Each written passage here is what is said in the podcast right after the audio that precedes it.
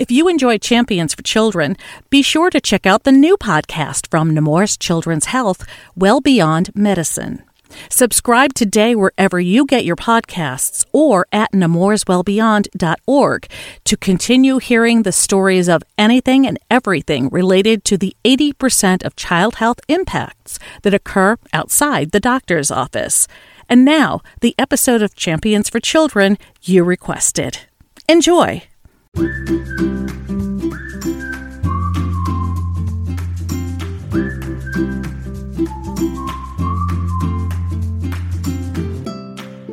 just keep doing what you're doing. Be brave, be bold, and keep caring out there. That's all it's about is compassion. Hi, everyone, and welcome to another edition of the Nemours Champions for Children podcast. I'm Carol Vassar. Be brave, be bold, be caring. Those are the inspirational words of Nemours associate Crystal Renderos. In just a little while, Crystal shares with us the story of her longtime desire to work with kids in a healthcare setting and about the grave incident that solidified her resolve to follow that career path. First up, though, we hear from Deborah Griffin. Deborah is executive assistant to the Human Resources Leadership Team based in Wilmington, Delaware, and her relationship with Nemours is so much longer than her employment here. In fact, it goes back to the early 1970s when she herself was a child. I was born and raised in Delaware my whole life, and Nemours has always been in my own backyard, which I you kind of take for granted until you realize that not everybody is that lucky. Um, I my older sister was born in 1970, and she was one of the first cleft palate surgeries to be done here at Nemours. And I remember coming here to Nemours as a little girl, and she would have to see many specialists all in one day. And so it was a very long day, but I know my mom, I remember my mom would drop me off in a room, and I'm assuming it was child life specialists, and they would care for me for the day. There was toys everywhere, arts and crafts. And I remember coming to those appointment days and actually looking forward to it um, because I knew it was playtime and fun time. And, you know, at the end of the day, I really wasn't ready to leave. But when I think about that, you know, as an adult now and as an associate of Nemours, it's interesting how things haven't changed in that respect. I know our child life department not only cares for our patients, but also our patients' siblings, you know, and they let them know just how important they are too. And it makes a it makes a big difference. It makes a big impact. So the Nemours left an impact on you positively when you were under five? Yep, exactly. I was probably about five years old. How's your sister today? She's doing great today. She had many specialists at Nemours between speech therapy and ENT physicians and lots of care, but she's she's lives a normal life today and she's a mom now and has kids of her own who have also been treated by Nemours. So, you know, the care continues. Which brings us to today where the care continues, and Deb is a Nemours associate who sees firsthand the impact all associates have on the patient experience, whether or not they hold a direct clinical role within the enterprise. I know some folks may say, well, I'm not in a direct patient care role, so I'm not really making a difference that way. But in fact, everyone that has a role at Nemours is definitely making a difference in that way. So when it comes to human resources, it's our department's responsibility to take care of the health and wellness of our associates. And the associates you know are directly tied into patient care um, some way shape or form. So by us helping take care of our associates our associates can then take best care of our patients and their families. Would you say that there is a family feeling in the culture of nemours? 1000% 1000% um, i have a little newsletter that we do through through just my little department and I always like to start it off dear HR family sometimes. I think we all have a bond with each other and I think we all have each other's backs and we're all here for one common goal and that spans across departments. That's outside of human resources. I think our executive leadership team makes sure to spread that message as well especially uh, one thing that was extremely important to me through the pandemic we just experienced was our executive leadership team had a response to that that not many other organizations had you know across the country.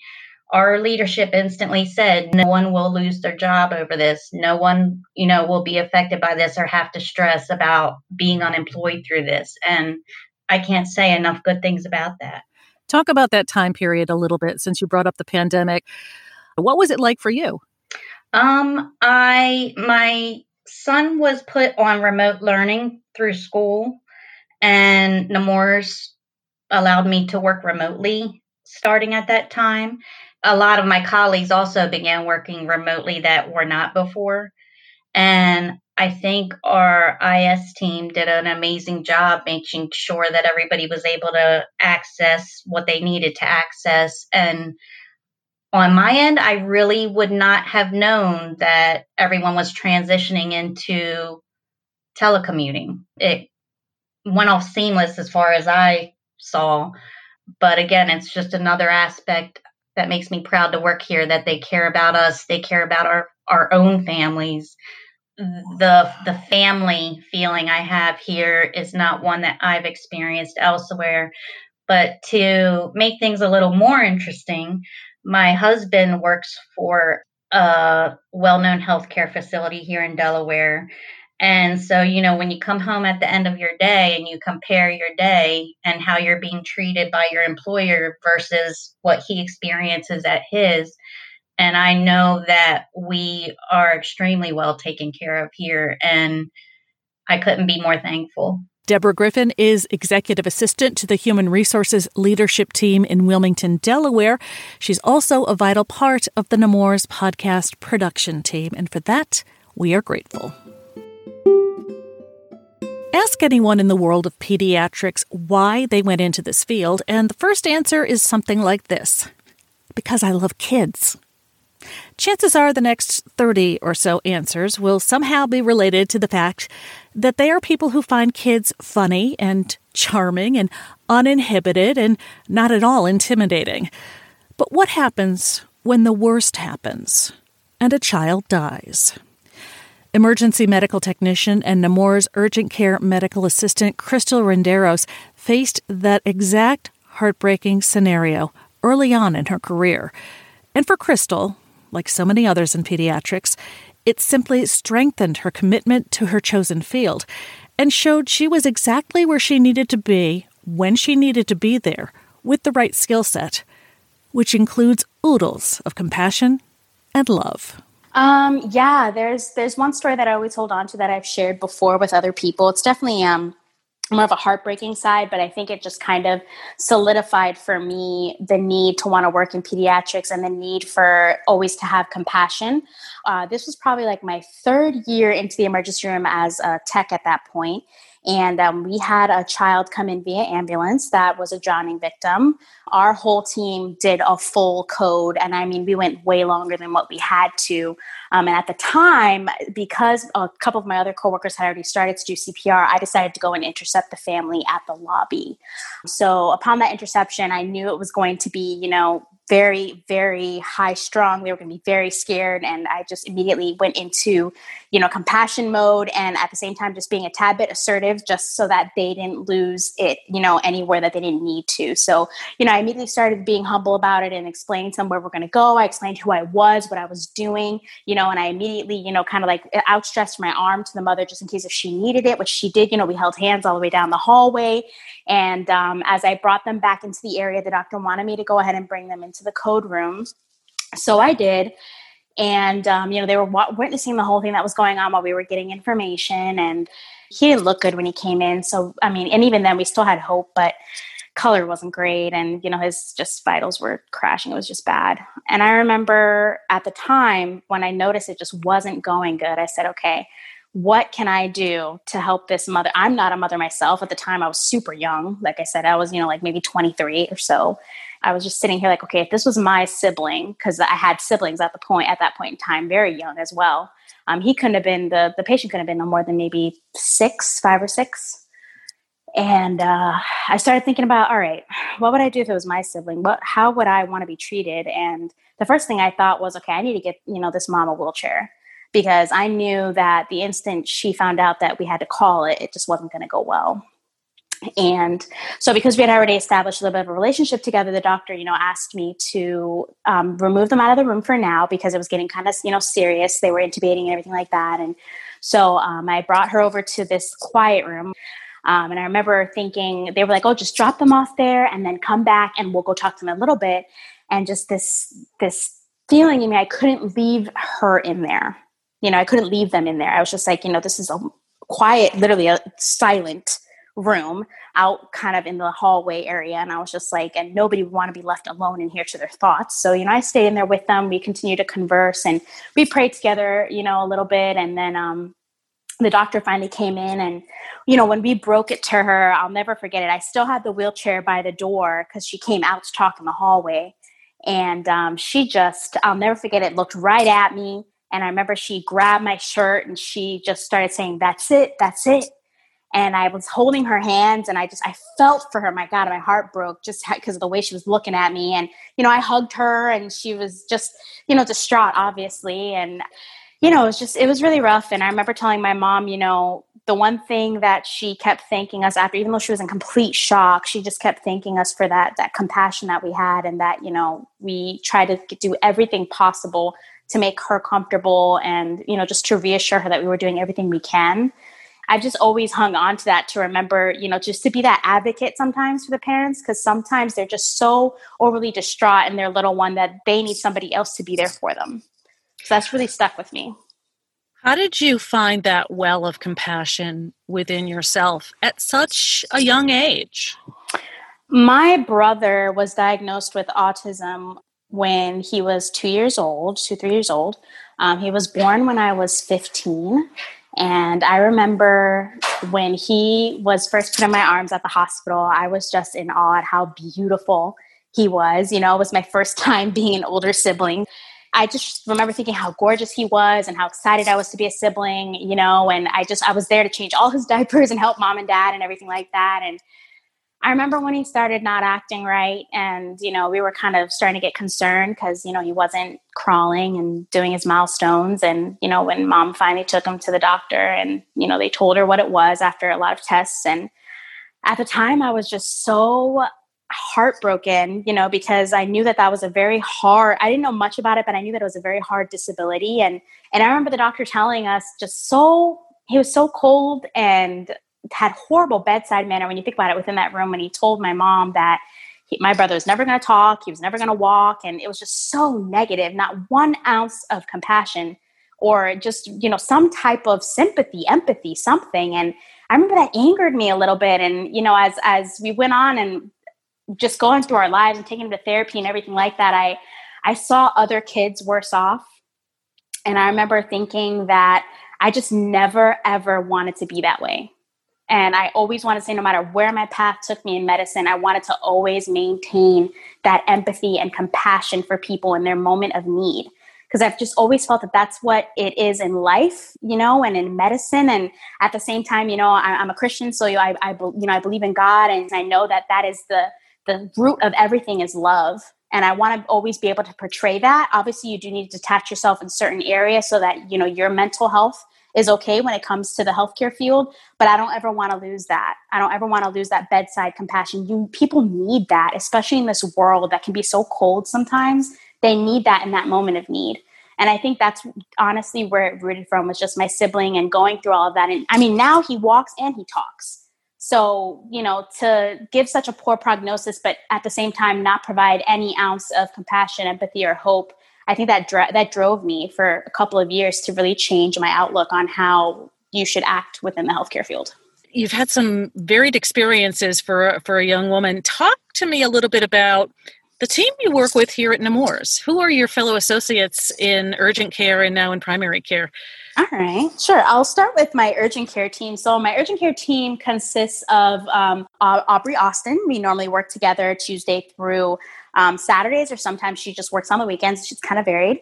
And um, my other tech that works with me is Kaylin Pierre.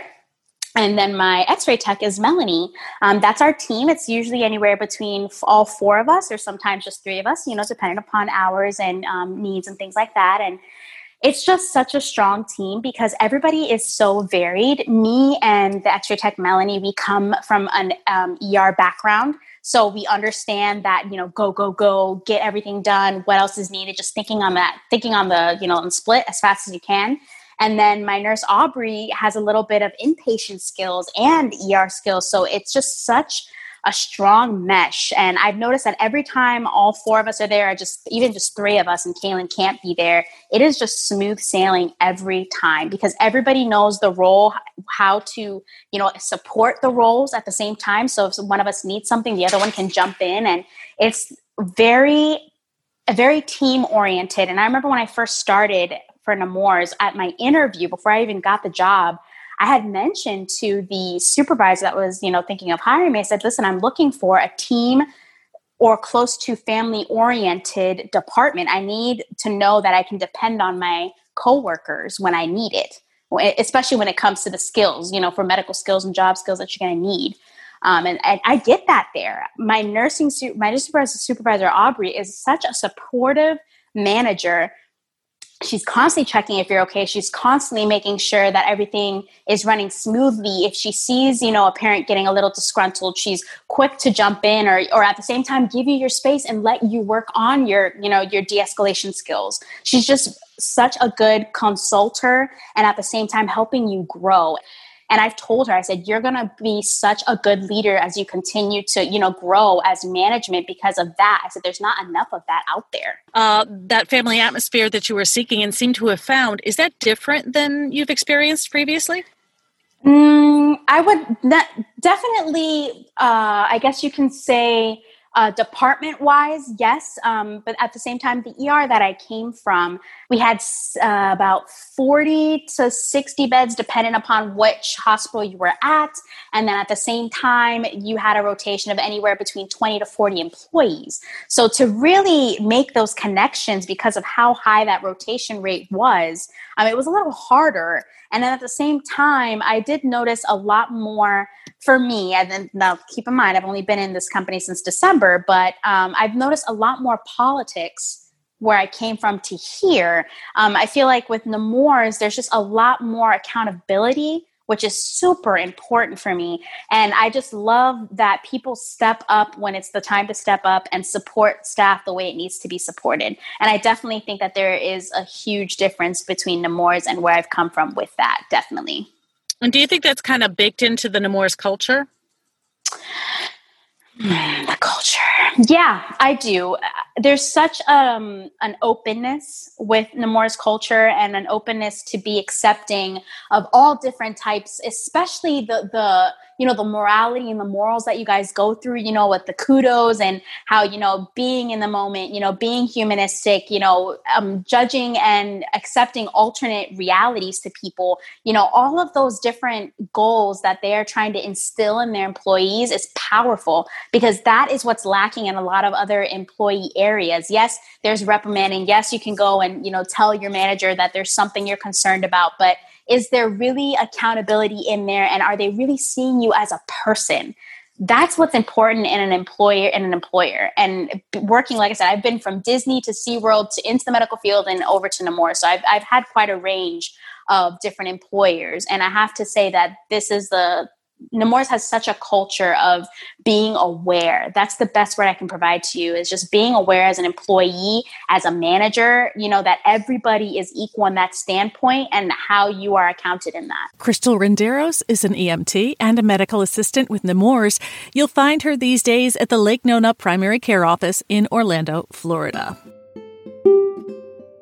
We've reached the end of another episode of the Nemours Champions for Children podcast. Have no fear, there are others to follow. In fact, we've just completed our first year of podcasts. We want to thank Deb and Crystal and everyone who has been interviewed over the past year for taking time to speak with us and sharing their Nemours stories. Now, as we move into year two, you could be next. Email us at podcast at nemours.org. Let us know a bit about you and your Nemours story. We are interviewing exclusively remotely these days, so it's as simple as joining a Zoom call. That email again, podcast at nemours.org. Tell your friends that they can hear the podcast each week on their favorite podcast app or by simply asking their smart speaker to play the Champions for Children podcast. Thanks again to Deborah Griffin and to Peter Adebi for their production assistance. Our music is courtesy of Blue Dot Sessions in Fall River, Massachusetts, and our words of wisdom today come from Crystal Renderos. Don't lose your compassion. Don't become desensitized. What's needed is love, attention, compassion, empathy. All of these things I truly believe is what medicine was based on. I'm Carol Vassar, and thank you so much for listening to the Nemours Champions for Children podcast. Till next time, stay safe, stay well, and thank you for all you do for the children we serve.